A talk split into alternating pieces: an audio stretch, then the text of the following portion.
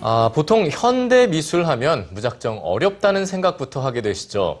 오늘 소개해드리는 전시들은 그런 걱정 없이 보셔도 괜찮습니다. 네, 작품을 보고 그냥 보이는 그대로 그 느낌만 한번 간직해 보는 건 어떨까요? 윤정호 문학캐스터입니다.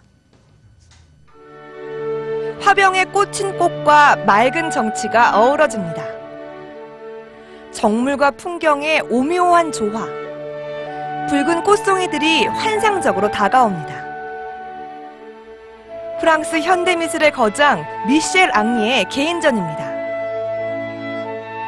청춘 물들다 라는 전시의 제목처럼 그의 작품들에선 강렬한 젊음의 기운이 전해집니다. 마치 불꽃놀이를 것 같은 그 화려함을 극치를 달리고 있습니다. 1950년대 이후부터 프랑스가 프랑스와 세계 각국이 주는 최고의 상들을 연속 수상하고 세계 미술관들이 그의 작품을 소장할 만큼 어, 열광적인 인기를 얻고 있습니다. 프랑스에서 현존하는 가장 중요한 화가로 인정받고 있는 미셸 앙리. 그가 펼치는 꽃의 향연에 관객들은 점점 빠져듭니다.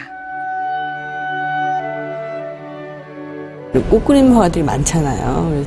근데 굉장히 차별화되는 것 같고 그리고 굉장히 입체감이 있어요. 그러니까 사실적으로 그렸다기보다는 질감 자체가 굉장히 많이 와닿는 그런 그림인 것 같아요. 생명력이나 에너지 같은 게 전달되는 느낌을 받았고요.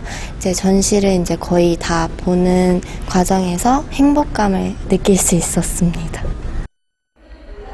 동양의 서예와 서양의 추상화가 나란히 걸려 있습니다.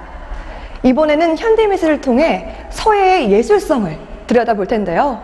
글자, 그림이 대답니다.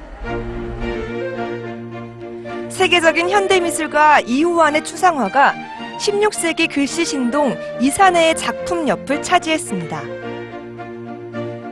어울리지 않을 것 같은 생각이 전시장에 들어서는 순간 사라지는데요. 언뜻 보면 서예는 그림처럼 추상화는 마치 서예처럼 다가옵니다. 우리는 서예를 보면은 그 글씨가 어떤 글자인지 어떤 뜻을 가지고 있는지만 주목해서 보는데요.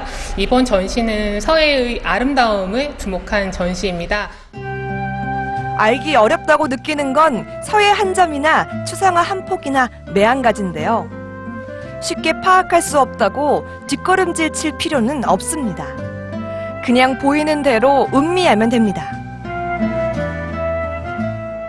어떤 과거, 현재, 그리고 미래를 볼 수 있는 글씨 안에 그리고 그림 안에 모든 것들을 볼 수 있는 아주 좋은 전시가 아닌가 생각됩니다.